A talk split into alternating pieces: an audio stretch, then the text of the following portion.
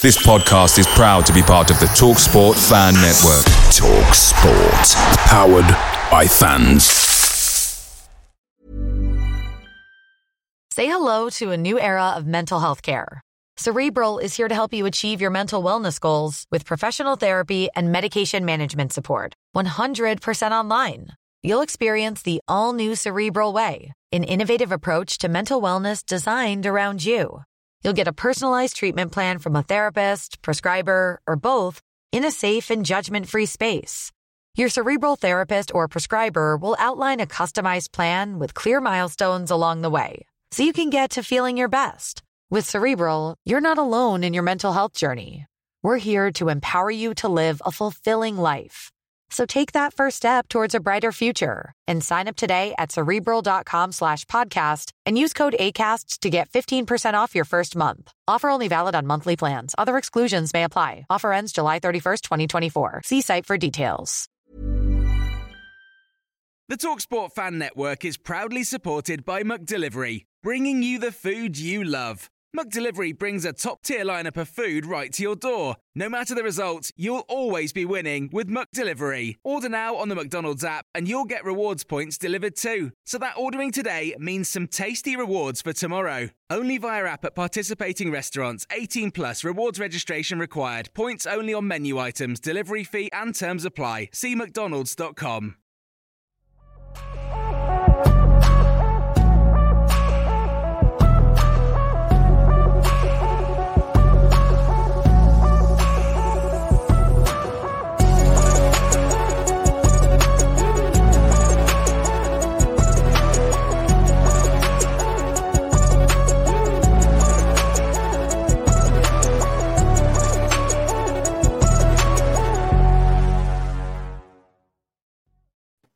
Welcome back to another edition of the Spurs Chat podcast, where in this edition I'm joined by a very special guest, journalist and broadcaster Ben Jacobs. Ben, thanks so much for joining us on the channel. How are you? Good evening, Chris. Very well indeed. We're making a Christmas journey back home. So I've made a big error, I've realized, and it's not intentional because I'm wearing a Christmas jumper. And I promise every Spurs fan listening it is only a dinosaur, but I'm well aware it could be misconstrued as specifically being Gunnersaurus, which is obviously the last thing I should be wearing on this podcast. So before anyone flags it in the chat, it is a regular dinosaur with a gift in its mouth with no affiliation, I swear, to Gunnersaurus. No, no. Thanks for clearing that up. now, Ben, b- before we come on to talk about Tottenham, Antonio Conte, and of course the transfer window, which is only 10 days away, um, just want to talk about your career because you've had one hell of a career so far, covered multiple World Cups, Olympic Games, Grand Slams, and majors, interviewed the likes of Lionel Messi, Usain Bolt, Roger Federer, and Tiger Woods, beat Diego Maradona in a kick up challenge, boxed with uh, Mike Tyson, a former senior journalist with beIN Sports, former sports presenter with the Arabian Radio Network. Uh, former sports reporter for BBC Five Live and Radio One. Also worked for BT Sport, BBC Final Score, Talk Sport, ESPN, and now currently working for CBS Sports. That is one hell of a career. it always sounds more impressive when you have spells of your career as a freelancer because naturally you can stock up all of these prestigious names. But as you say, right now I'm at CBS. We've got Champions League and Serie A in particular. So we've enjoyed covering Tottenham in weeks gone by. And I suppose I started out with really just a desire to get to games, to commentate. I was a radio commentator when I was very young. That took me to the BBC. Then, when I moved to the Middle East, it was a very interesting perspective because I got to branch out and cover a range of sports. beIN Sports, in particular, we had Olympics, Formula One, Premier League, La Liga, Ligue 1, and it allows you to diversify. And strangely, as well, day of Tottenham, you develop quite a strong relationship because when a player or a club comes out to the Middle East, it's a bit more foreign to them. So you're able to connect with them in a more relaxed environment. Sometimes it's in the off season as well, and players are on holiday and they always want a round of golf or they want to know where they can eat. And it's a small condensed market. So you develop relationships there. And I found myself covering a lot of takeovers because when I was out in the Middle East, the likes of Manchester City got taken over by Abu Dhabi. Obviously, yeah. Arsenal have a connection with Dubai, Newcastle United, and PIF.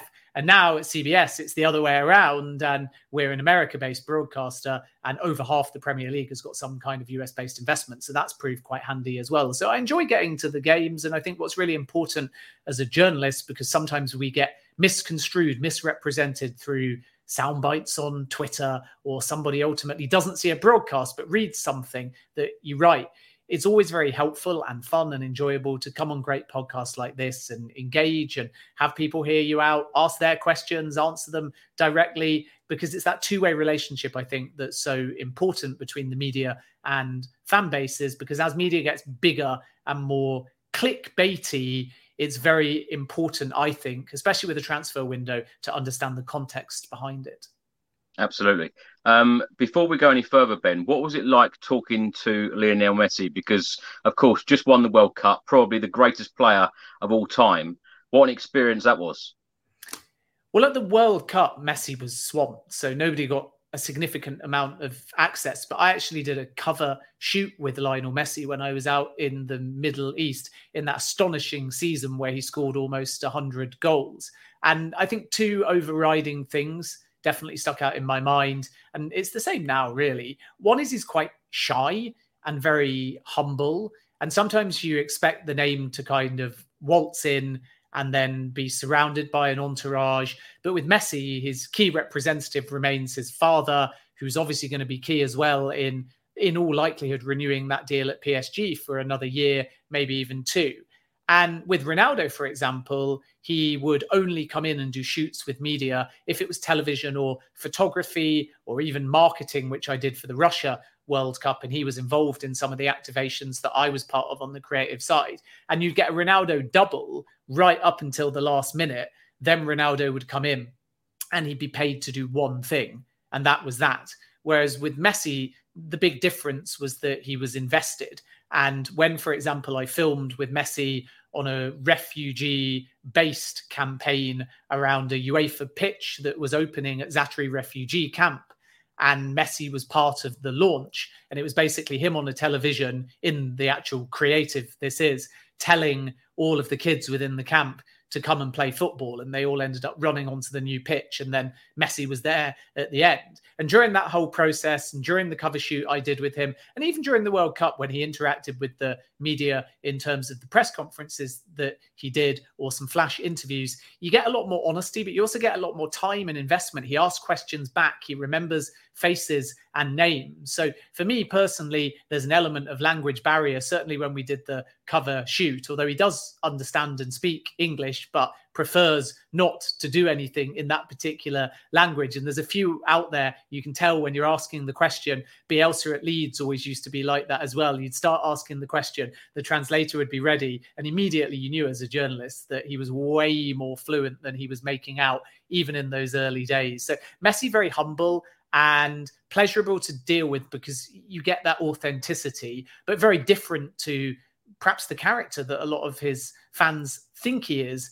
Naturally, what we do is we take a footballer and we put a personality, we put a voice, we put a demeanor on them, and it's based upon the magic that we see on the football field. And that's why I suppose some people say never meet your idols. But with Messi, there's definitely a contrast, and you see quite a shy boy at times, even though he's now a veteran. So when he's in his comfort zone, when he's surrounded by his people, of course he leads by example. Of course, social media's helped him stamp his personality and allow him that direct route to his fan base. But when he's just kind of in a mixed zone, when he's in a post-match environment, maybe through a mix of a lack of trust because there's such a high volume of people surrounding him, so he never gets that much privacy. But also, I think it's innate in his personality. He is just that little bit shy.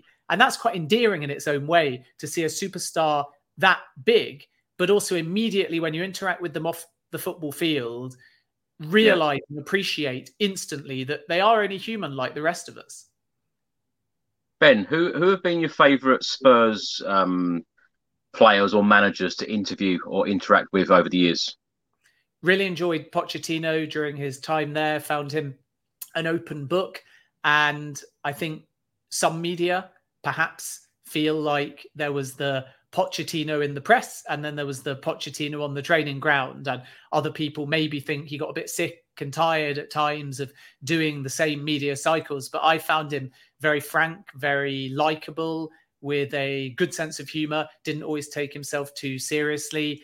Player wise, Glenn Hoddle, as a Leicester born Leicester fan, Gary Lineker has to spring to mind as well. But I grew up really invested in football as the Premier League turned towards the foreign entity that it is now.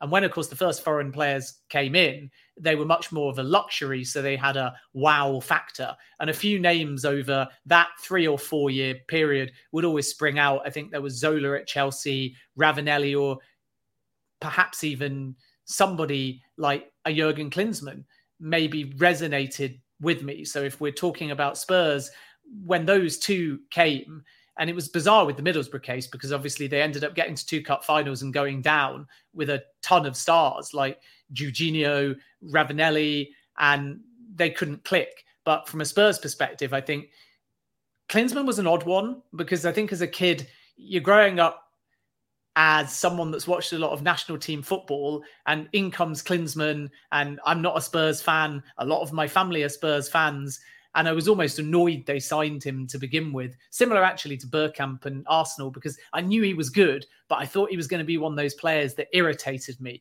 And then when Klinsmann came in at Spurs and did his kind of knee slide dives and threw himself around a bit and became a real poacher, I think that really rang true to me of the quality that the Premier League had. And you couldn't help but be compelled by a player like that. So, in terms of foreign Spurs players in the newer Premier League era when it was just developing. Definitely somebody like Klinsmann. Always used to like Darren Anderton as well, because that was the position that I played as a kid. And maybe now people look back and say that there were more skilled and finessed players, but Anderton had a delivery on him. He had a little bit of flair about him. He had a decent touch. I don't know whether Tottenham fans listening will disagree and say that over time he became a little bit inconsistent, but for me watching him there was always a affinity with him because that was where i played so i watched him the touch the movement the delivery the set pieces and i kind of wanted to emulate that to some extent and steve mcmanaman is another good example of that so that was the sort of generation of tottenham that i was watching and they were entertaining players because they weren't just of a high level but in addition to that they all just seemed to have quite strong personalities as well. An incredible signing that was. Um, Jurgen Klinsmann in the summer of '94 uh, remains one of my all-time favourite Tottenham Hotspur players, and I always say on this channel, Ben, that I think for me that was like my last wow signing, the the the, the player that really wowed me as uh, as a player that come in uh, to Spurs. Um, let's talk a little bit about um, Tottenham Hotspur so far this season. Of course, we're we're back in Premier League action on Boxing Day against Brentford. But what have you made of Tottenham's season overall? Because we're sitting in the top four. Uh, we're in the last 16 of the Champions League, about to play AC Milan in February and March. Uh, we're out of the League Cup, and then we've got Portsmouth now in the third round of the FA Cup. What have you made of Tottenham's season so far?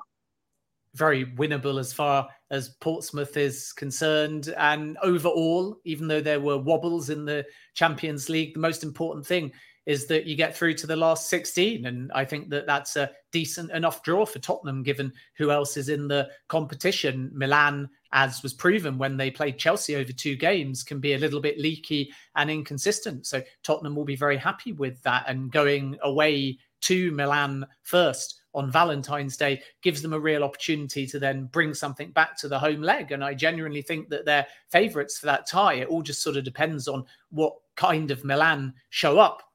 But they're there in terms of the defensive frailties to absolutely attack. And Tottenham have got plenty of weapons in that area. So I think a lot was made about the group stage of the Champions League and how Tottenham at times limped through, but it's all in the past. And the only thing you care about ultimately in that type of tournament, same with the League Cup and the FA Cup, is if you get through. And now they're into the knockout stage, and it's all about the future rather than the past. Whereas with the league, naturally, everything you do in the first half of the season ends up impacting the second half of the season. And if we look at the league table, I think that Tottenham would have taken this before a ball was kicked, but we're not at the halfway stage. And that's what I find quite intriguing about the World Cup break coming so early. So if Tottenham, after 19 games and a busy festive period, were still in fourth place, and potentially level in inverted commas with Manchester United because they've got a game in hand, but three points clear at the moment. But if we make everybody the same at a halfway stage, if you say Spurs were fourth halfway through the season, I think you take that because my feeling yeah. at the beginning of the season is that this is about stability and it's about backing Conte in terms of not just the project, but his authority over transfers. And it was a case of spending for depth, having qualified for the Champions League. And now they have to back that up going forward. So Tottenham need to get in that position, really, where the fan base and obviously the football club itself feel like they're near automatic qualifiers for the Champions League season on season on season. And that's not only important for the kind of glory and the games that every fan wants, it's also vital because then you start doing your budgets on it. So it's actually more damning, say, for Liverpool this season in sixth place or Chelsea this season in eighth place. Because if they don't make Champions League, they were there. They assume that they're going to be in the top four pretty much at worst because history tells you that they virtually always end up there. And then you have an Arsenal and a Tottenham and maybe now a Newcastle kind of vying for that last spot. And Manchester United are improving as well. So Tottenham need to elevate. They need to find a way of climbing above the pack, chasing for fourth place. And instead, kind of do what Chelsea have been doing at a bare minimum and get into that third spot because there's usually a bit of a cushion between third and fourth. So if they can lead from the front, if you like, and stay within the top four, that's a good season. It's nine wins out of 15. And clearly the disappointment comes in those four losses. But I think the other factor too is just the goals conceded. So even in games where Tottenham have been able to claw back, they've made life difficult for themselves. They've had a number of 2 0 deficits where they have been able to fight back. They had that dramatic victory at Bournemouth away from home. They had the 4 3 against 10 man Leeds as well. So, those kind of games are good in the sense they're entertaining. It's almost like Kevin Keegan's Newcastle United for those that remember that particular squad, but it's very un Conte like in the sense that Antonio Conte doesn't play to outscore opponents. So even though Tottenham have got those weapons and the character is very commendable, it's more clean sheets needed, it's less goals conceded, and then you have the weapons to start winning games more comfortably. And I don't think we've seen enough of that. So that's one disappointment. The other warning shot, I suppose, for me is just when you look at the amount of big games that they haven't taken points from, and that may define whether they end up in the top four or not. So it was clearly disappointing to lose 2 1 at home to Liverpool. There was the home loss to Newcastle United as well. There was the away defeat to Manchester United. And of course, dare I mention, I'm just going to say October the 1st. And I think Arsenal. Yeah fans will know what I mean, and Tottenham fans will know what I mean. But I won't go any further than that because of the podcast that I'm on. So when you add all of that up over quite a short space of time, it's kind of just October onwards. There's a number of big fixtures where Spurs have walked away empty handed. So that's a disappointment as well. So very positive start to the season. They're where they want to be if we only look at league table, but they're not winning the big games and they're conceding too many goals. So those are the two areas they need to address in the second half of the season. Otherwise, they will find themselves falling down the table. Ben, what do you think Antonio Conte's aim is at the end of this season? Because you know Spurs, of course, finished fourth last season. We're playing Champions League again. Uh, of course, last season we were playing in the Europa Conference League. So you, you could say in the 14 months that Conte's uh, been here, he's taken us from Europa Conference League to Champions League football. Is he going to be happy with Spurs uh, finishing fourth without a trophy at the end of this season? I think so, providing that behind the scenes there's a strategy behind it. And therein lies the previous point that I made that this isn't only front facing, from what I understand. Sources have said very clearly that the trust in him and his team to spend and have more authority is with that view to being that automatic qualifier for Champions League football. So if you do it back to back, then you get the continued investment. The challenge is if they finish outside of the top four and they spent big over the summer, and I expect them to be relatively busy in January as well. So then if they finish fifth or worst, how does Daniel Levy react? Because everything now has shifted to the current structure at the football club with Conte ultimately having much more say, I think, than any other previous Spurs manager under Daniel Levy, certainly in terms of the budget that he wants. And then it's a more collaborative process in actually bringing in the names. But it's kind of pressure on the manager and his recruitment team in many ways when you get that kind of authority from Daniel Levy, because Levy is not used to having these kind of windows. Tottenham did their business relatively early and they signed a range of players over the last window. Some of them are kind of into your starting 11, and yep. many of them are depth. So what Tottenham need to do now is find a way of being in the conversation for more marquee names. And I think that that is stage two, either in January or in the summer. Are they in the conversation for an automatic starter, for a box office name, for a big money name? Where are they in the race? when we hear about Manchester City and Chelsea and Liverpool constantly mentioned for players, let's just say like Declan Rice, Jude Bellingham, even Endrick, the youngster that ended up going to Real Madrid. And very rarely do we hear Spurs mentioned once the fee becomes 75, 80, 90 million. And that is partially because they believe that they've got a deep squad and some of the priorities will naturally be around persuading Kane to resign, Son to resign. And you've also got Richarlison, who had a phenomenal World Cup. If he replicates that at Spurs, it's effectively like a new signing too. So there's positives, but I think the next step is around establish quality, big name, marquee signings, if you like.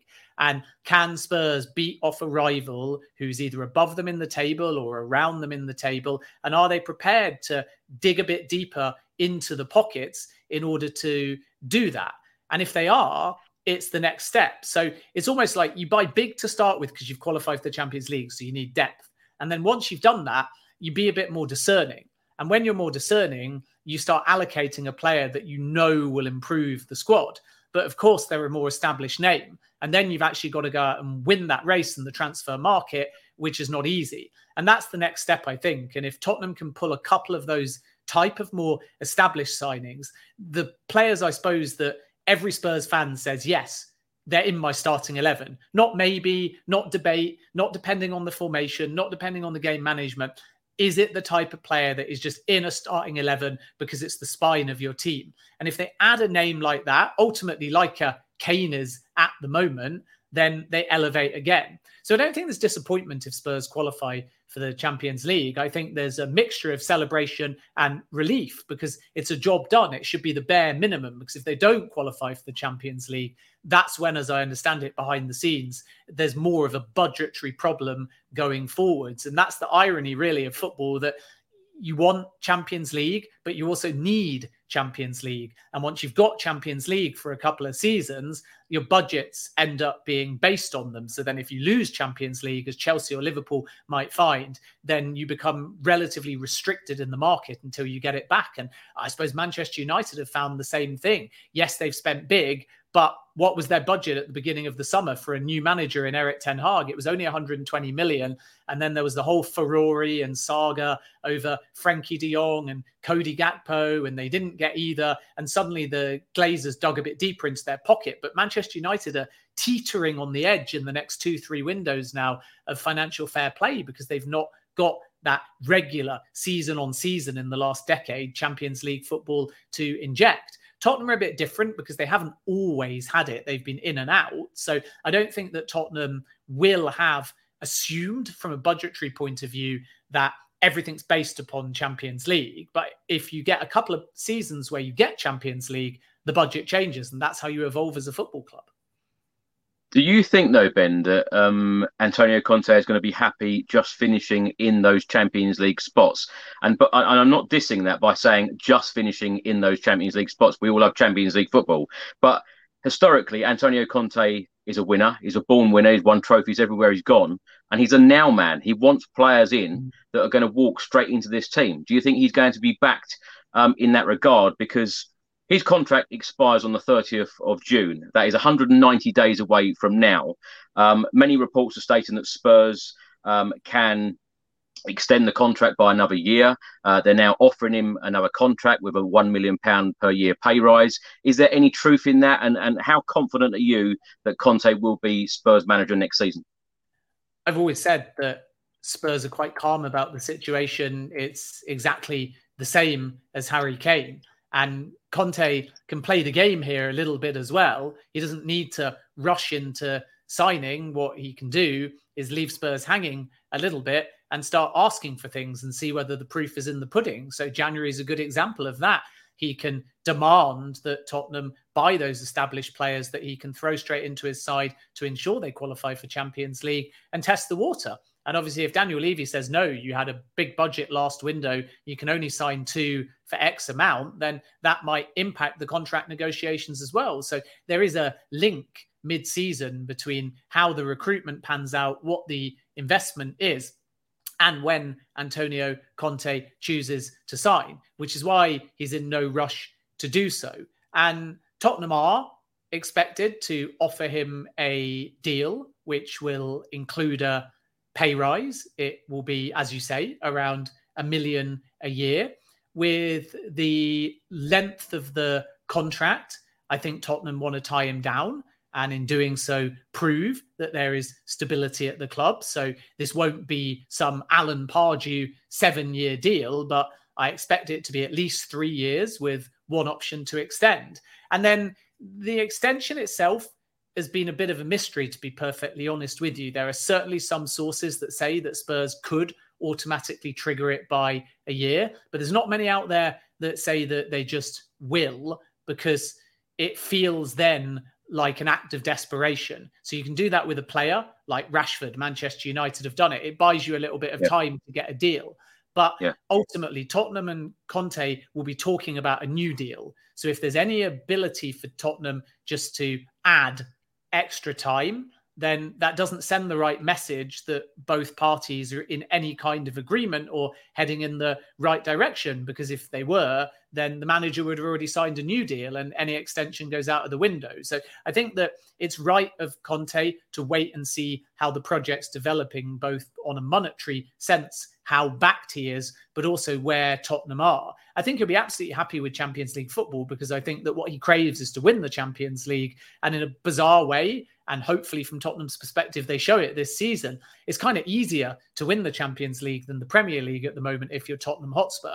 They've got to make a huge leap in form and depth and funding in order to catch Manchester City. And unfortunately, the biggest enemy in North London is also doing very well too. And when you add Newcastle to the mix, I think that it's tough to see Spurs as getting 95 points in the Premier League in the next season or two. Maybe mid 80s, maybe even high 80s. And when Leicester won the Premier League, that was enough. But at the moment, you're needing 90 to 95 to win the Premier League because Manchester City and Liverpool in the past few seasons have just been that good. Tottenham are not there yet. And I think Antonio Conte knows that. So then, is there any comfort finishing second or third or qualifying for Champions League with time to spare? there is if you do it season on season on season because you start showing that stability. But I think at the moment it's really just from what I understand anyway, talking to those close to the management team, it's just about making sure that they're no worse than fourth because that's the foundation, both financially and strategically, on what they're building from. Surely, though, uh, Ben Conte will want to be putting trophies in the cabinet of Tottenham because you know we're starved of trophies. 2008 was our last one, uh, winning the League Cup yeah, I mean, everybody wants a trophy. Newcastle United haven't won a trophy in a while. They're desperate for one as well. But football's changing, and I'd be interested to see what people listening would prefer just a trophy like a League Cup, not possible now, but just putting that out there because that's the less glamorous one, if you like, comparative to the FA Cup versus fourth place and Champions League. And I think that most Tottenham fans would take the excitement of pipping Arsenal last season and finishing fourth versus lifting a League Cup. And one gives you Champions League and one doesn't. So I understand that trophies are extremely important and sentimental and provide a fairy tale and often ignite a season for teams that are not challenging for things. And I know all about that as somebody that was born in Leicester. We obviously played Tottenham in a League Cup final. The least said about that from my perspective, the better. But thankfully, from Leicester's point of view, we had a great couple of League Cup victories as well under Martin O'Neill. So it means something. But trophies these days, and Arsene Wenger was the first to say it, wasn't he, at Arsenal? Uh, not the be all and the end all. In a cabinet, they are, and to a fan base, they are, because it's about winning something. It's about celebrating something. It's about having a moment with your club. It's about going to a neutral stadium and ultimately being jubilant and feeling like everything boils down to that one moment. And I love that as a fan. But from Daniel Levy's point of view and from Antonio Conte's point of view, it wouldn't surprise me if they're more dispassionate and distant from that.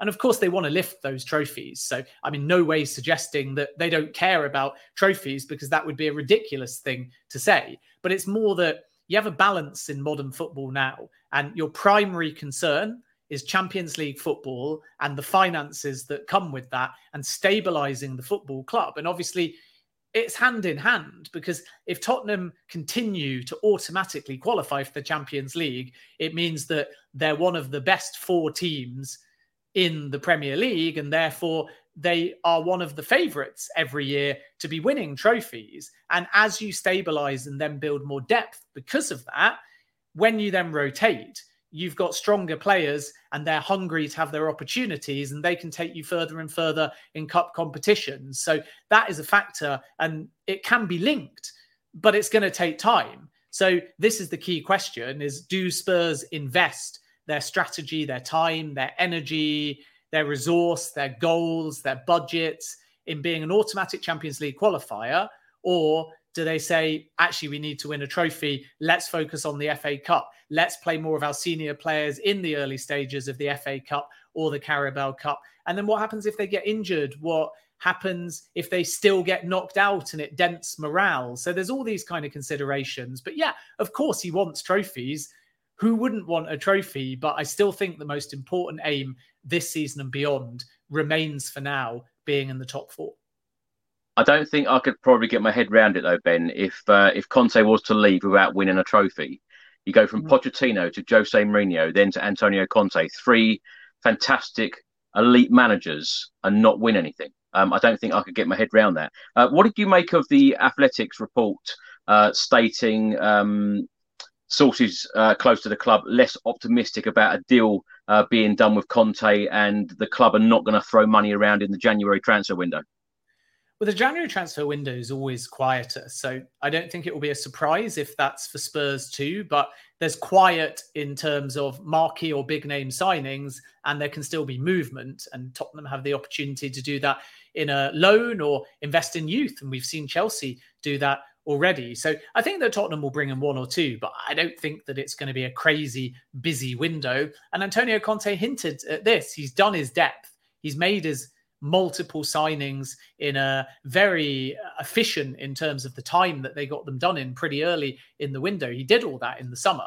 So there's no point now in bringing in a backup player in many of the positions. But if the right name becomes available, you could still potentially see them move in the market. They might strengthen defensively, they might strengthen creatively as well in terms of a wide midfielder and in terms of either a centre back or a more established fullback that can kind of come straight in now. But it won't be a high volume. It won't be as busy as Chelsea. They and fans might not like me constantly comparing, but I mean this solely in terms of table and now, not historically. They're where Newcastle are. They're both in the top four. They've both got a bit of momentum. They're both scoring goals. They've both got now relatively big squads you don't want to overly rock the boat. But I think the difference is that Newcastle are punching above their weight at the moment. They're on an incredible run of momentum, and there'll be faith put in the players that have got them there, like Almiron, like Bruno, like Joelinton, like Trippier. Whereas I think that Tottenham could still do with an established player to bring into the squad to kind of freshen it up a bit and get that kind of momentum that Newcastle had from the back end of last season and had heading into the World Cup break. So that's why it might be a little bit busier. With the Conte contract, I've said many times, long before any recent reports, my understanding is that Antonio Conte is in no rush. And no rush is always code for coy, keeping Spurs waiting. And he's keeping Spurs waiting not out of necessarily any gamesmanship, but because he wants to see what happens. He wants to see what they win. He wants to see how they progress. He wants to see how things are funded. So it's very normal to brief a desire to sign. And Tottenham are always going to say a calmness at their end. But at the manager's side, it's very normal to journalists to be briefing that nothing is close, that an offer could be tabled, but he'll take his time. And that's not panic. That is ultimately just a reflection of the fact that a manager like Antonio Conte, as I think you correctly alluded, is only going to stay invested at Tottenham Hotspur if the project is moving in the right direction. And that means on and off the field. So instead of signing now mid season and then finding in four weeks' time People are annoyed by the January transfer window. People are annoyed that they've fallen outside of the top four. Hopefully, none of this happens, by the way, but I'm giving you a doomsday scenario. Yeah. And suddenly it looks ridiculous that he would sign so soon just to calm a few nerves. And maybe then Daniel Levy regrets giving him a pay rise and signing as well. So there's a lot of moving parts here. And I think it's normal, therefore, for the manager to say, I want to focus on football. We're not going to leave it until the very last day, but let's see where we are in February or March with any new signings that have come in in January, because a contract like this can happen very quickly. I can guarantee you that the financials Tottenham are offering and the length Tottenham plan to offer will be acceptable to Conte. So we can say pretty confidently that the financials are not a problem here. He's not going to walk away because they didn't give him an extra 100k a year. It's a good wage. He's not going to walk away because they offered him 2 years and he wanted 5 years. He's going to walk away because he feels like he's either the wrong person for the job or he's the right person for the job and Daniel Levy feels that it's not quite working out. And if any friction builds whether on or off the field and we're talking hypothetically now, then at that point they'll go their separate ways. But it's not, from what I understand it, something that Antonio Conte is thinking about. I know a lot of people are putting two and two together and they're saying maybe Juventus will come back, maybe Max Allegri will go. But look at Juventus now. They're under a financial investigation. They're out of the Champions League. They may not qualify for the Champions League next season. Tottenham is a much healthier club. It's a much more ambitious club. It's a better funded club. It's a better structured club. And I don't see Antonio Conte going to Juventus purely out of sentiment. So my hunch is there's a bit of gamesmanship going on at the moment, but that Spurs are happy to wait a little bit because it's mutually beneficial to both Levy and Antonio Conte to let this sit for a little bit to get a better understanding of what direction the season is heading in. Ben, you mentioned about the investigations with Juventus. Um, is there any uh, latest information on Fabio Paratici being under investigation, and and what what does it actually mean for him? Shouldn't mean anything in practical terms. So yes, he will be named and therefore involved and cooperative, according to those close to him but there isn't a likelihood, even though some members of Juventus have kind of tried to pin it on him and the spending that took place during his tenure at the club, there isn't actually a likelihood of jail time. So be braced for something dramatic because the Turin prosecutors want to raid, want to summon, they want all of their information out there. But it's very important to state that, first and foremost, an individual if the club is on trial, can't be punished outside of the charges at the club who are culpable for their actions when they were employed there in this kind of case, unless there is evidence that he undertook fraudulent behavior separate to the club with knowledge of nobody else, in which case the club can scapegoat an individual. And in this instance, there's no suggestion of that evidence is still coming to light. There's a lot of finger pointing, but Juventus are not actually worried about the Turin prosecution. They don't believe that there will be any sanctions there that then have a knock on effect to Serie A potentially offering a sporting sanction such as a points deduction or a relegation. They're bound to say that legally within Serie A's power. It is possible. But the reason why they're unconcerned is because of the way the Italian court system works. And there are so many appeals. And obviously, that can be through an individual or collectively as Juventus, that these kind of cases for alleged financial malpractice and fraud tend to time out. And that's why it's more about the information coming to light than it is necessarily about any criminal punishment that will significantly impact the club. But what was very intriguing was that in the statement, it was essentially admitted that the so called salary maneuvers and financial malpractices were open to interpretation, which, coupled with the entire board resigning, to me does to some extent admit culpability. So Juventus' big worry is not so much about these individuals, and the individuals I don't think are overly concerned because they'll be quite protected by the legal system. So once again, much like with the FIFA scandal under Sepp Blatter, you might see a lot of clickbaity headlines of scandal of drama and think, yikes. But then where does it go? And it can get lost in the legal system. But FIFA have also got a financial settlement with Juventus separate to the Turin prosecution and based upon financial information provided by Juventus to FIFA.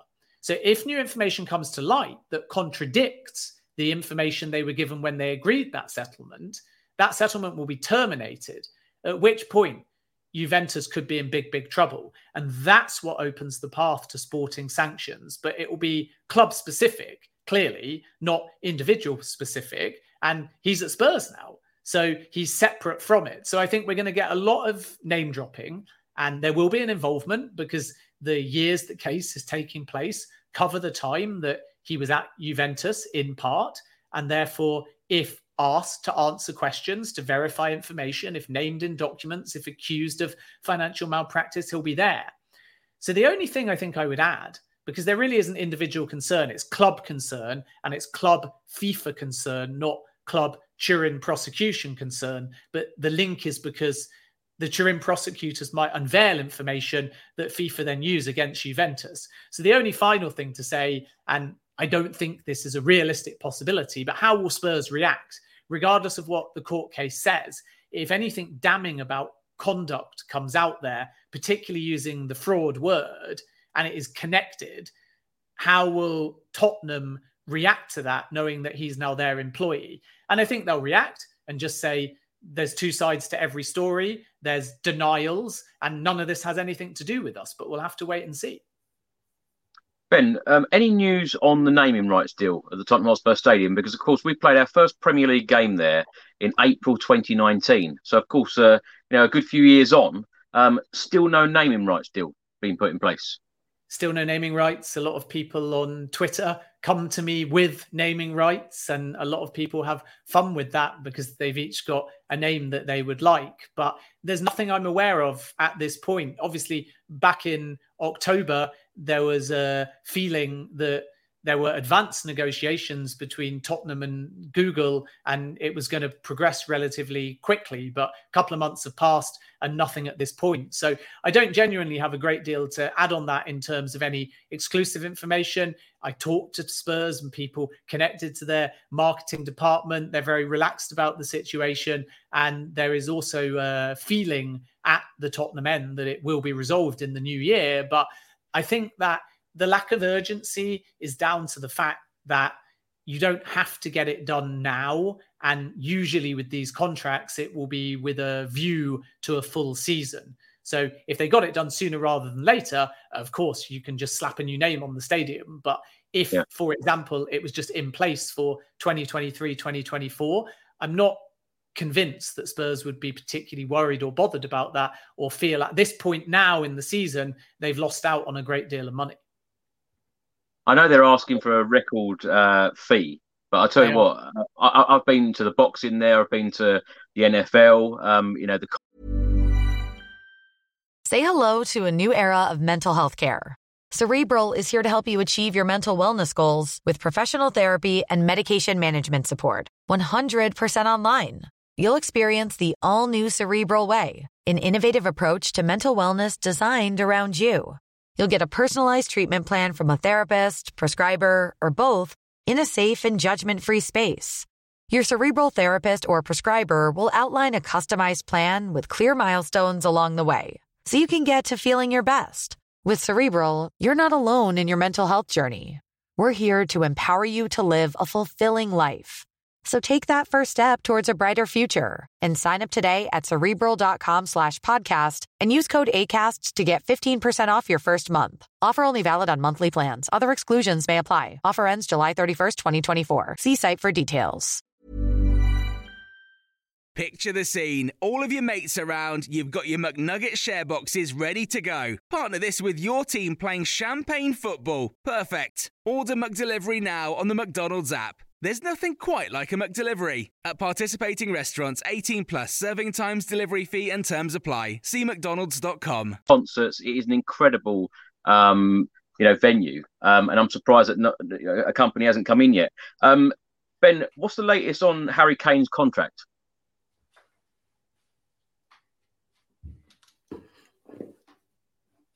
I'm sorry, you just cut out there a little bit. My apologies.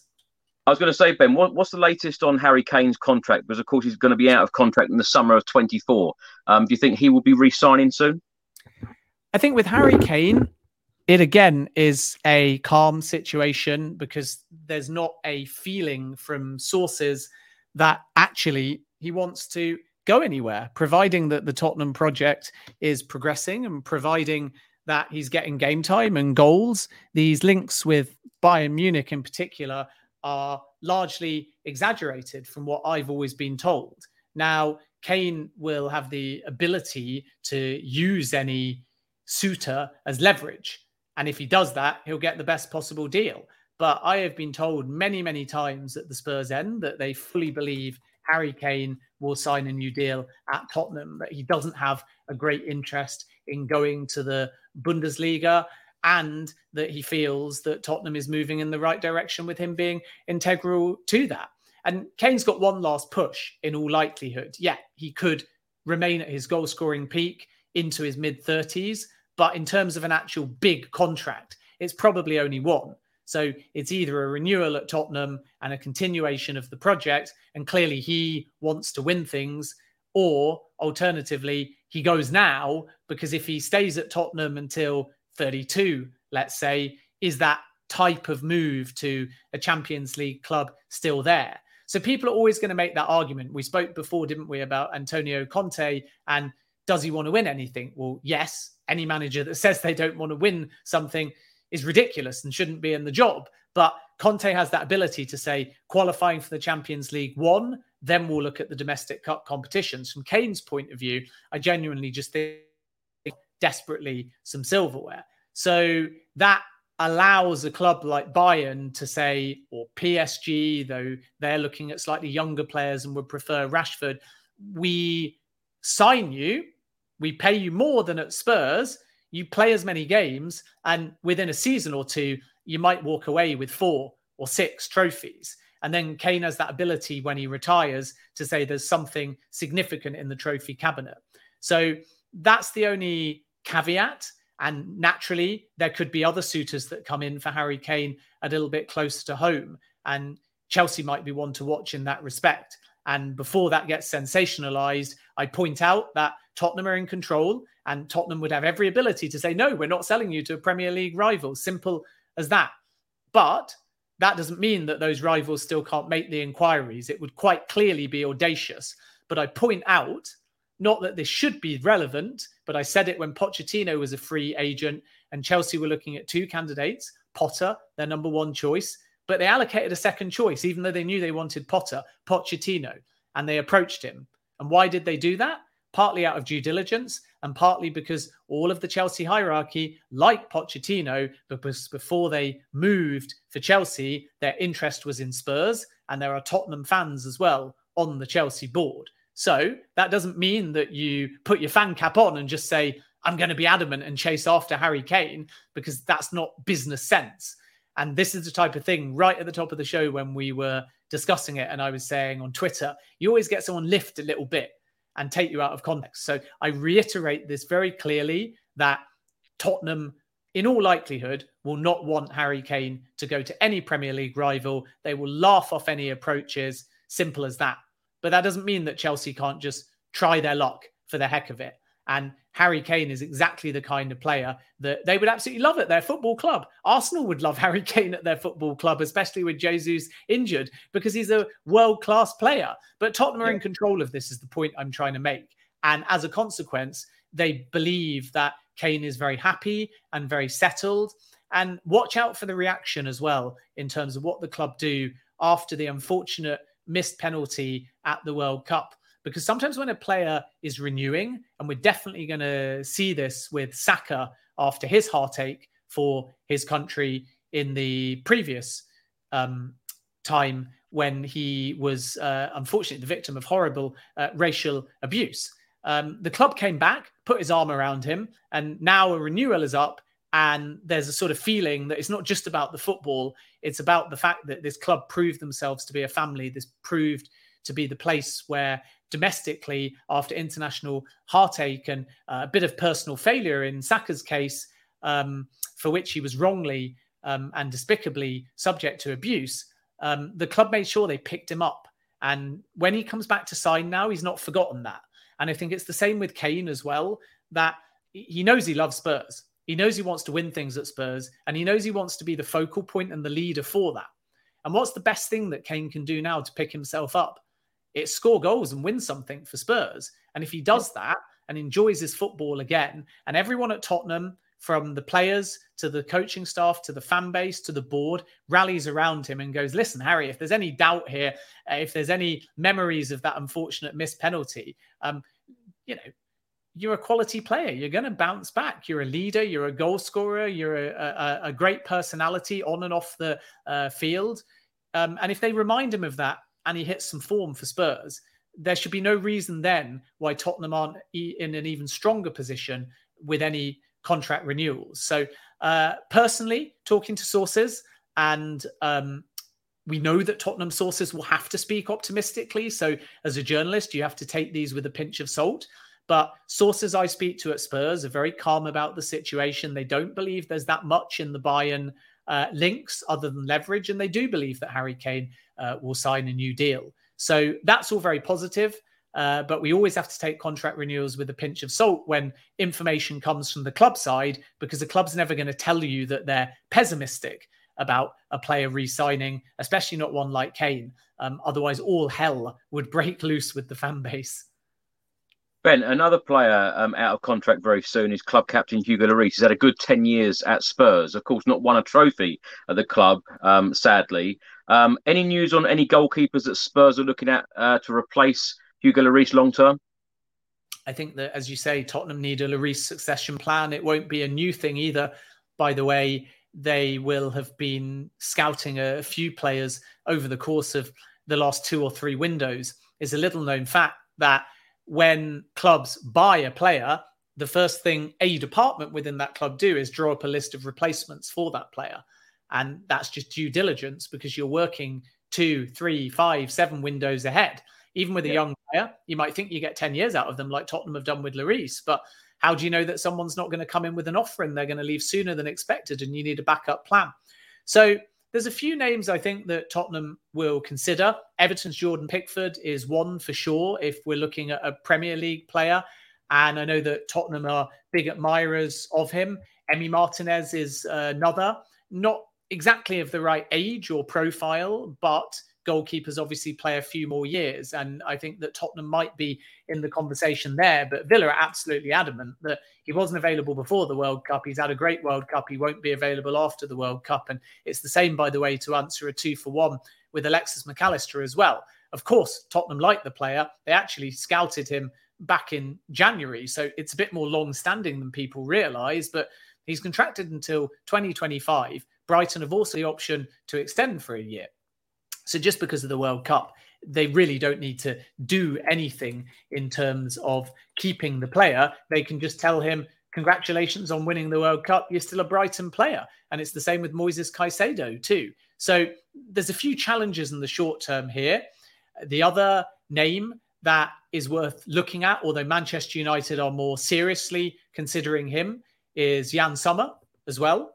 And then let's wait and see whether Tottenham go down a slightly younger route, which is obviously a succession plan. So you got two options. You either find somebody who is in late 20s through to mid 30s and you're either bringing in competition or you're bringing in somebody on a 3-4 season plan or you're saying who is out there that is actually going to give us that 10 years that Lloris had. And with a goalkeeper, I think there is that possibility to do that because they just have that longevity. The final name I would mention that Tottenham scouted during the World Cup, uh, along with a few other clubs. Uh, one of them was Chelsea, one of them was Ajax, is the Croatia goalkeeper, Dominic Livakovic, who was unlucky not to be the goalkeeper of the tournament. I think it was just that strange scenario where the three best goalkeepers of the tournament arguably reached the final stages, and two of them were in the final in Lloris and Martinez. And whoever won the final, especially with it going to penalties, always stood a chance of being named the top goalkeeper. And Emi Martinez was outstanding in the shootouts. But you look at Livakovic, and he made a string of fine saves. He made more saves than any other goalkeeper and was also deserving of that. Now, he is only 27. So you could definitely get six or seven years out of him. And there's a feeling that it may be very difficult for Dinamo Zagreb to hang on to him. He has Champions League experience too. It would certainly be a step up playing in the Premier League, but he's proven he's capable of that in a short period of time at a World Cup. And my understanding with Tottenham, anyway, is all they've done is scout him with a view to working out what the consistency of performance is like. And they're going to have to wait and see if they think he's the kind of player that can be taken from Dinamo Zagreb and find Premier League form. And let's not forget when we're talking about Emi Martinez, his form's been quite inconsistent. His journey to play for Argentina has taken some time. So, what clubs shouldn't do and don't do, by the way, even though fans do, is by lured be lured in by the World Cup, be lured in by box office names that have had a good three weeks. Clubs are more yeah. Sensible. Clubs, if they come in for Livakovic, they will have done so because they looked at him months before, not just because he had a good World Cup. So there is the odd occasion where a player, particularly a young player, can pique your interest and your journey to scout them starts during the World Cup. And you might find that with a Saudi player, uh, maybe a Tunisian player, Moroccan player of a younger age. But if they're of an older age, they're known. And then you just have to determine whether you need to move in January because there's a volume of interest and I think, say, Ounahi is a good example of that at Angers, or whether actually you saw them during the World Cup, but you can wait. And that's when you start doing a bit more due diligence to work out if they're worth moving for. But Tottenham have got goalkeeper options for sure. And uh, as we've known for a while now, uh, Lloris replacement is needed. Um, Ben, what do you make of uh, Lucas Moura's situation? Because he's out of contract at the end of this season. And from what I understand, um, Spurs could um, extend it by another year. Um, would you expect him to leave in this January window or indeed at the end of the season? I think that is the plan with Lucas Moura that Tottenham would prefer to extend it, but it's all about the player. And does he have that desire, therefore, especially as Spurs make more and more and more signings to stay at Tottenham? So the Tottenham preference is an extension for sure. They want to keep that depth, but the player perspective is completely different because he's been limited to a support role this season. I think off top of my head, he's only started two games in all. Very little game time. Ballpark. So if you're more. Second, sorry. I was saying very, very little game time for Lucas Moura this season. Very little game time, yeah. I mean, I think it is only two starts in all competitions from the top of my head. And a key indicator of what the player might be thinking um, when you look at these mid-season friendlies as well. So if you can't even get game time there, then he's going to feel completely out of the picture. Really don't want to let that level of experience and what he could offer in game management and in a squad player go. That's my understanding. Uh, but um, his form hasn't been good in limited appearances. Um, yeah. I can't think of a goal or an assist off the top of my head. Uh, Tottenham fans will be able to correct me if I'm wrong, but um, I can't think of much of a contribution from Lucas Moura. So um, the reason why Tottenham would like to extend is just because um, it keeps hold of somebody uh, that they know can still contribute and has that experience. Uh, but if the right offer came in, um, or if the contract just runs, it's going to be very difficult for them to hang on to him at the moment because I just don't think Moore is happy. Would you expect any Spurs players to go out on loan in the January window? And I'll, I'll give you some names: Bryan Gil, uh, Jed Spence, because he's had such little game time under Antonio Conte so far. Japhet Tanganga, we've we've seen lots of links with him uh, in the previous window. He didn't go out on loan or get sold. Would you expect any of those to go out? And and Pape Matar Sarr is another. Yeah, there's a few, isn't there? There's Premier League are for sure. And Jed Spence is an interesting one because when we were approaching the World Cup, I was asking a number of sources because, as you say, there was just no real significant involvement. And Tottenham were always adamant that he into the squad. He'd be part of the squad. He had a role to play.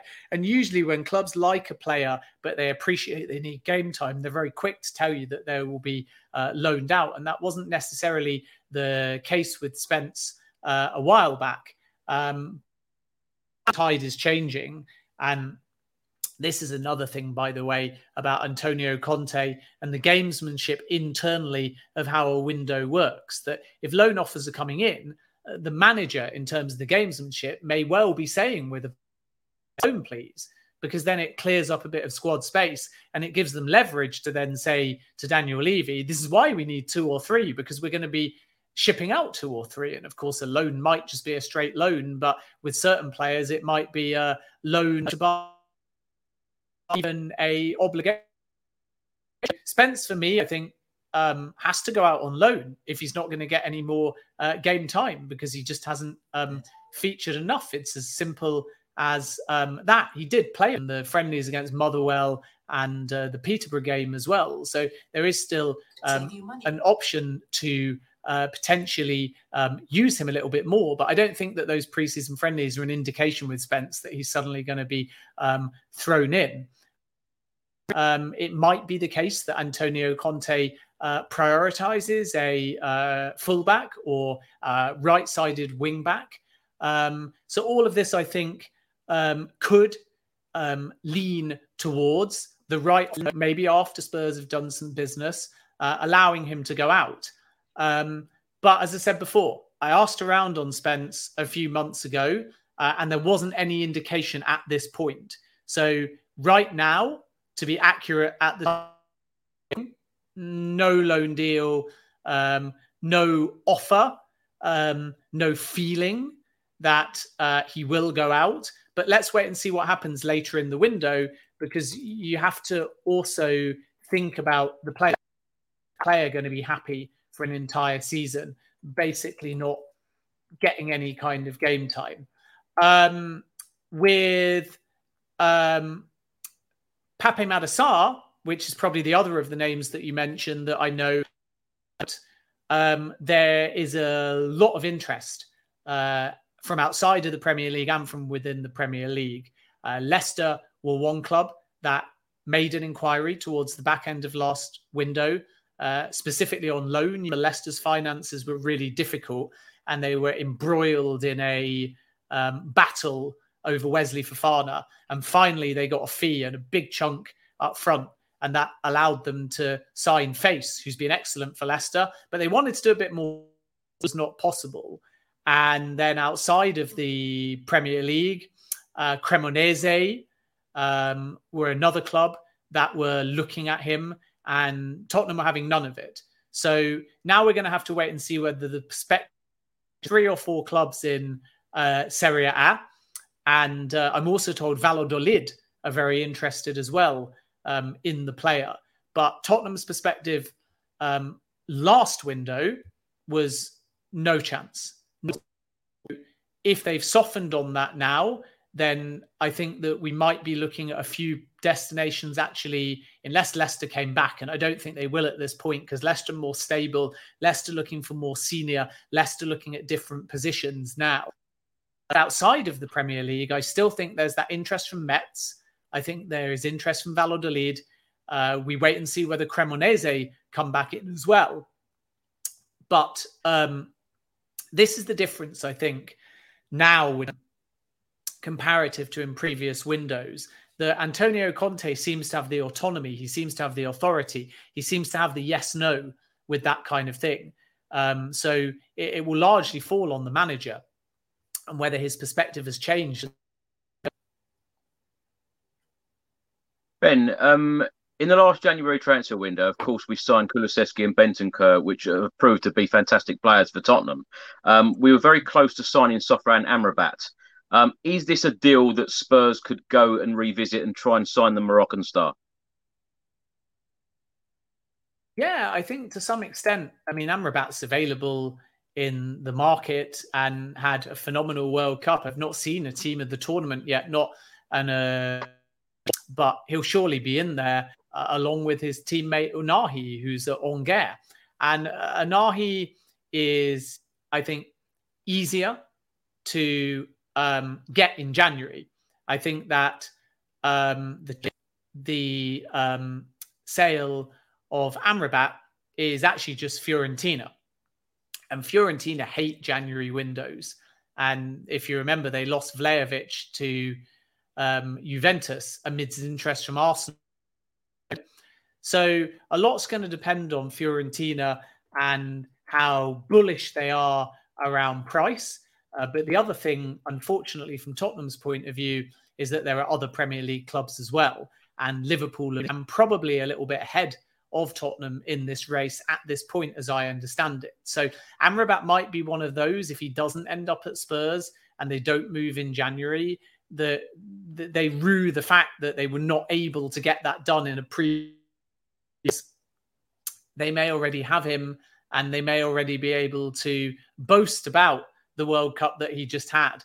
But I sense that there's two hurdles here. Uh, one is the fact that Fiorentina sources are still saying they want to hang on to the player. They know that they're going to have to cash in on him at some point, but let's wait and see whether it's the winter. Definitely a realistic possibility that we do see a winter sale, um, but someone's almost going to have to pay above the market value in. Uh, otherwise, they have to wait. But watch Liverpool on this front because um, I get the sense that if we're looking at who's more advanced now rather than historically, Liverpool are ahead of Spurs in this race. Ruslan Malinovskyi is another player that keeps coming up uh, again and again um, in all of these reports that get published. Um, any truth in Spurs trying to sign the Atalanta playmaker? Yeah, he's a great player, Malinovskyi. And the only against him is maybe the age. I think he's 29 at the moment. And I'm not sure that there's too much to this.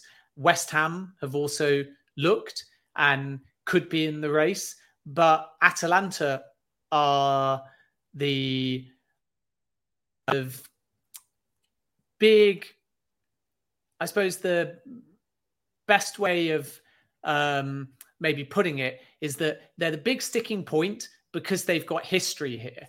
And Atalanta didn't like the manner in which Timothy Castagne left for Leicester. And they're a little bit reticent about selling to a Premier League club now. And they don't like mid season sales either. So that's two things to put out there. Serious, so is the West Ham. Uh, they've been looking at the player for quite some time. Um, they like the profile, they want to strengthen in that area. So this is a clue that it's an area where Spurs strengthen. Um, not the best age, but still at a peak age. But obviously, you're still signing somebody that's going to enter into their 30s relatively soon. Um, price is going to be an issue. And um, it won't be a sky high price uh, because of the age, but it will be a um, high price for the age given the contract situation, uh, which, as I understand it, might be pushing 15 million pounds. I know that fans listening to me now uh, will raise their eyebrows and say, well, that isn't a high price. Um, but again, it's a high price mid season um, for a 29 year old. Um, but whether overall that's still a bargain can be seen. Uh, David Moyes made direct contact with the player.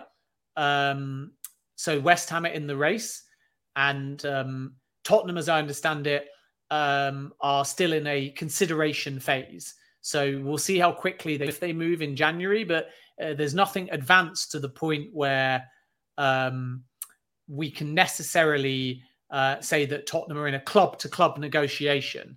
Uh, but what they have done is done a lot of due diligence at the players' end.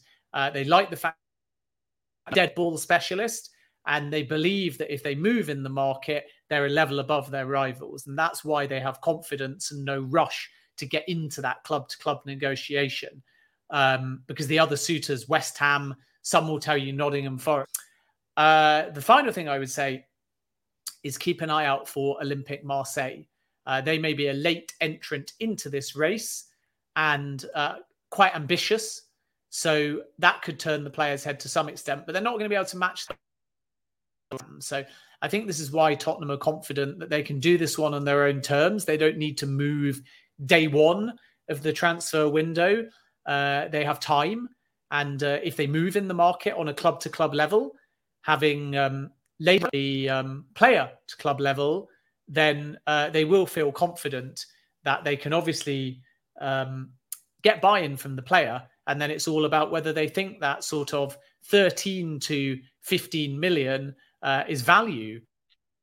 And uh, my personal opinion is it is. Um, because he um, loves to get forwards. He uh, chips in with the odd goal here and there. Uh, he provides um, his fair share of assists on last season. Um, the goal scoring tally was good. I think it's back to back seasons where he chipped in with 10 plus goals. This season, um, he hasn't been as clinical, uh, but still very much contributed for the team. Question mark. Um, well, my two question marks is one around price. Um, and I come back to that because I think the price that Atalanta paid was close to 15 million euros off, and that was only three years ago. So they're going to want to break even at minimum if they sell him. Um, so that's why it becomes 15 million pounds. And you know, fans will always say, "Why are we quibbling over?" It's still a good price, and that might be true. But Tottenham aren't really that team that have had that history of just throwing money above the odds. So that's one thing. My other thing is just whether at Premier League level he'll get pulled out of position too much. The discipline in free flowing football uh, there to succeed at Premier League level and um, be significant within Tottenham. Because what they want is not depth, they, they, want experience. He ticks that box, and they want players they can. By the way uh, it has been such a great signing, a very un Spurs like, a very un Levy like signing, uh, which again is in, indicative of the fact that Antonio Conte is starting to have that control. Um, so we're going to. Actually I wouldn't say it's a certainty, but what I would say is that um, Tottenham feel like if they do enter the race, they can win the race. Ben, any truth in Spurs' interest in Pedro Porro? Made a great deal of inquiries about, to be perfectly honest with you. So I can't give you any significant information there um, or exclusive information. I know that there are reports out there, certainly a day or two, that would suggest that Tottenham have made inquiries about the sporting player, but this is normal. And think about how the window works. You don't just inquire about who you want, you also inquire about who you don't want because clubs love assessing the market and having yardsticks. So if you want player A, you often inquire about player B in order just to get like for like profiles. So when you go to player A, you say, well, we could get player B. And he's the same age as you, he's the same cheaper than you. And these are the kind of conversations. And this is why the market is always chaotic. And as a journalist, you have to navigate the reality that there will be red herrings out there because a legit Spurs conversation might not be to buy. It might be leverage in negotiation. But once again, what link is this? It's with a right wing back and a very talented one as well. So that gives you that clue again. And also, it puts a question mark around Jed Spence and whether he will or won't be loaned out. And that may mean, in this case, there is an element of substance to it. And as I said before, because we can't ask about everyone at every club, I haven't made any personal inquiries on uh, Pedro Porro uh, to Spurs. Uh, I will do so and update you. But what I do know about the player is that he's very versatile because he can play as right winger. I think he's only 23 uh, years of age. Uh, he's already won a cap uh, for Spain as well. Um, and having had a, a, very successful loan spell uh, with Sporting, he made that. Uh, and Manchester City fans will um, obviously know of him um, as well. And let's not forget, by the way, when he joined Manchester City, um, even though he wasn't able to break through at that club, um, it was for in excess of 10 million. So that's the other thing about all of this that if Tottenham are going to proceed, uh, you can bet your bottom dollar that the fee is going to be relatively high. So I'm aware that there's reports that say that he's close to joining, and uh, I know that those reports come. So let's wait and see whether they move fast on that. I know that he was a Real Madrid um, target, loosely speaking, as well. Um, and you can understand why they would be interested in him uh, because you've got fullback thinking, uh, you've got young, and you've got burgeoning uh, reputation. So it would, in theory, make a lot of sense. And again, all of this substance is around that fullback, that right back, that right, that inverted right back, whatever you want to call it, um, which I think tells you when you add it all up, that's an area that Spurs will try and strengthen in January. But I honestly can't tell you um, much more. But what I would say is I'd be pretty intrigued to learn of what the asking price was. Because, as I said before, go back to Man City, 10, 11 million. Um, I think if Sporting were to sell, and I'm talking more broadly uh, because I haven't made the inquiry, I haven't made the inquiry. I've not made the inquiry specific to Spurs and Pedro Porro. But I do know generally is that Sporting are not going to be selling him for that 10, 11 million, that 20 million. I think you look to get any kind of deal done. And um, is that market value? Um, do Spurs think that that is a uh, investment for the now and for the future? And if so, they might move. Ben, last question for you. Um, you said earlier that you think the Spurs will sign one or two players in the upcoming January transfer window, which of course opens in 10 days' time. Uh, me as a Spurs fan, um, if I was to choose the positions, I would certainly go for a right wing back because I think that is our, our weakest area. And I would go for a centre back. That's me. What do you think Antonio Conte wants and what do you think? Uh, what positions do you think that will come in if it is two players? Yeah, I think you're absolutely right. A centre back and a uh, full back, but maybe backing prowess or a more versatile fullback. As I say, the uh, advantage with Pedro Porro is that he can comfortably play as a right winger, as an inverted fullback, as a right back, and um, as he gets more defensive discipline different systems too. So uh, there's a real appeal there um, to change the player. Um, and you may um, remember that um, in the past, Tottenham have been linked with Zaniolo as well, who, uh, in fact, he's had uh, desperately bad luck with injuries.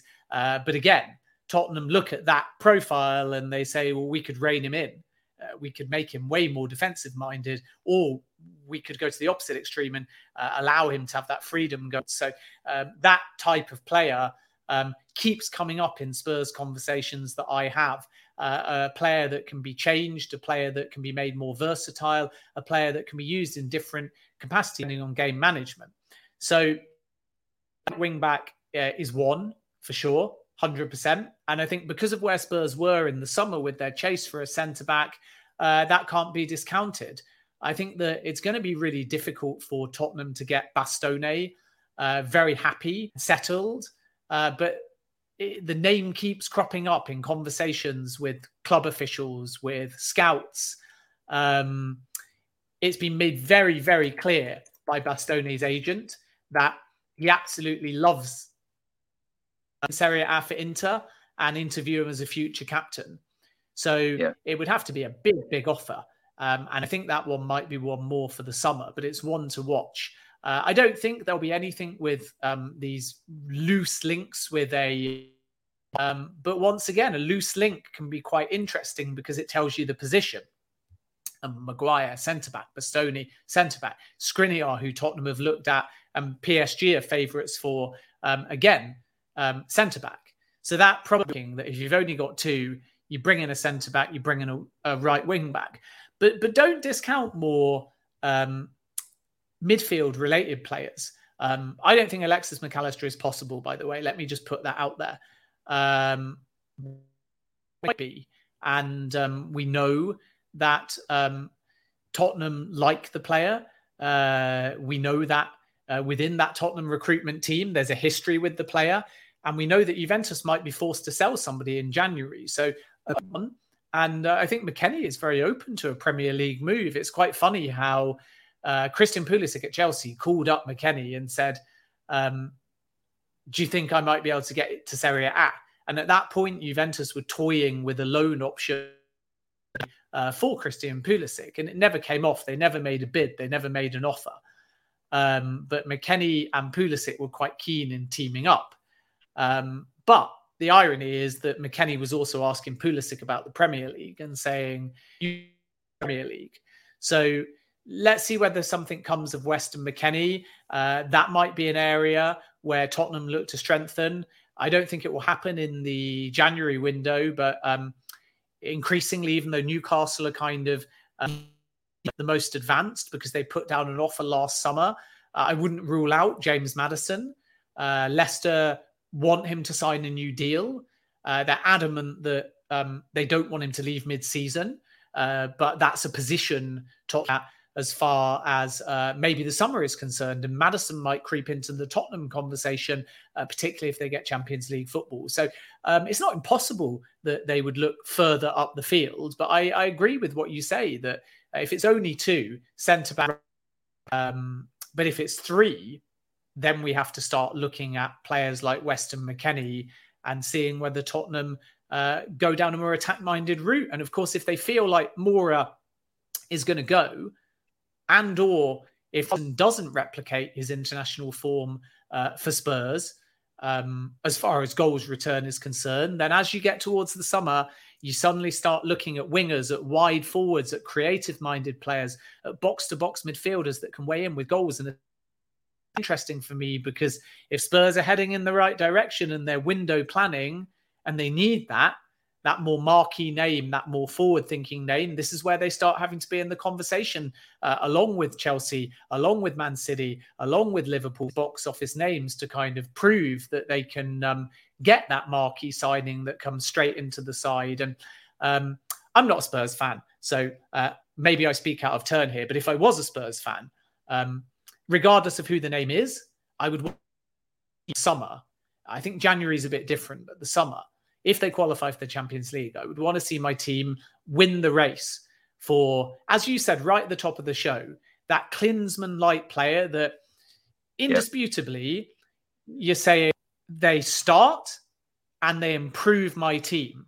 And there's not many players out there in that category, of course, that singularly, individually, if they get thrown into your Tottenham team, uh, one, you kind of gloat because you're like, we know that Arsenal are peeved off about off about this. But two, we know that instantly in that summer, if we sign them, they improve it. And if you look at the list of players that Tottenham are being linked with, um, some are phenomenal young talents, some have got great potential, uh, some. But I, I, don't think you can categorically argue till you're blue in the face that McKennie improves Tottenham uh, beyond belief single handedly. Um, of course, he might. Of course, he'd be a great signing. Um, but it's not the same category as Declan Bellingham as um, somehow getting hold of like a, a Marcus Rashford style uh, player that's touted. So I, I, think that's the point here: is um, is there a name out there like that that every Spurs fan or most Spurs we're so excited about this player because we know that they're elite. We know that they improve us instantly. We know they start every game. We know they're young or young-ish. Um, and who knows? Maybe Alexis Mac Allister grows into that player over the next season or two. But uh, the summer, and um, let's see whether Spurs, in the meantime, make any more um, creative-minded January signings to add a little bit more goals um, especially as I say, if they feel like come the summer, uh, there'll be some outgoings. And I completely agree, Ben. Whatever players that Spurs do sign in January, they've got to be able to walk into the starting 11 and improve this Tottenham Hotspur team uh, for Conte. Um, ben, I can't thank you enough for all of your time uh, this evening. I, I, tell you, I could talk to you about football all, all evening, but we both haven't got the time for that, sadly. Uh, but I'd love to get you back during the January transfer window if, you, if you'd like to come back. Yeah, I'd love to. I'm glad that you've enjoyed it. Reach out to me, any Spurs fans, if you've got any questions. I'll always do my best. Uh, everyone hopefully has enjoyed it, except my dog, who, uh, as you can see behind me, um, I've sent to sleep. So uh, obviously, she's not as excited about we are as the January transfer window. Ben, please, please tell all the uh, the viewers and listeners where they can find you on social media and what they can expect from you in the next couple of weeks. Yeah, a bit of a break actually before January starts. I hope everyone has a great Christmas or festive period, Hanukkah as well, and a happy New Year. Ben on Twitter at Ben David Jacobs on TikTok. Uh, you won't see much on TikTok yet, but I expect to build uh, quite a lot of storytelling during the window in video formats on that. Uh, Instagram is Ben David Jacobs, mostly just dog photos. For those of you really in North America, CBS covering the transfer window on our rolling news channel. It's a bit like Sky Sports News. It's called CBS Sports HQ. We've got a podcast called House of Champions, which will have daily transfer. Romano is also part of that as well, uh, along with James Benge, Jonathan Johnson, and Ian Joy. And um, naturally, uh, in January, um, when the Premier League starts, I'll be back covering that um, into the Champions League in February. A busy window, and um, hopefully uh, some very positive Spurs uh, news to bring you over the next two weeks. Well, Ben, thank you so much, as I say, and have a lovely Christmas. And uh, thanks for watching, everybody. Thanks for listening, and thanks for all of your support on the channel. I will see you on the next one. Until then, come on, you Spurs.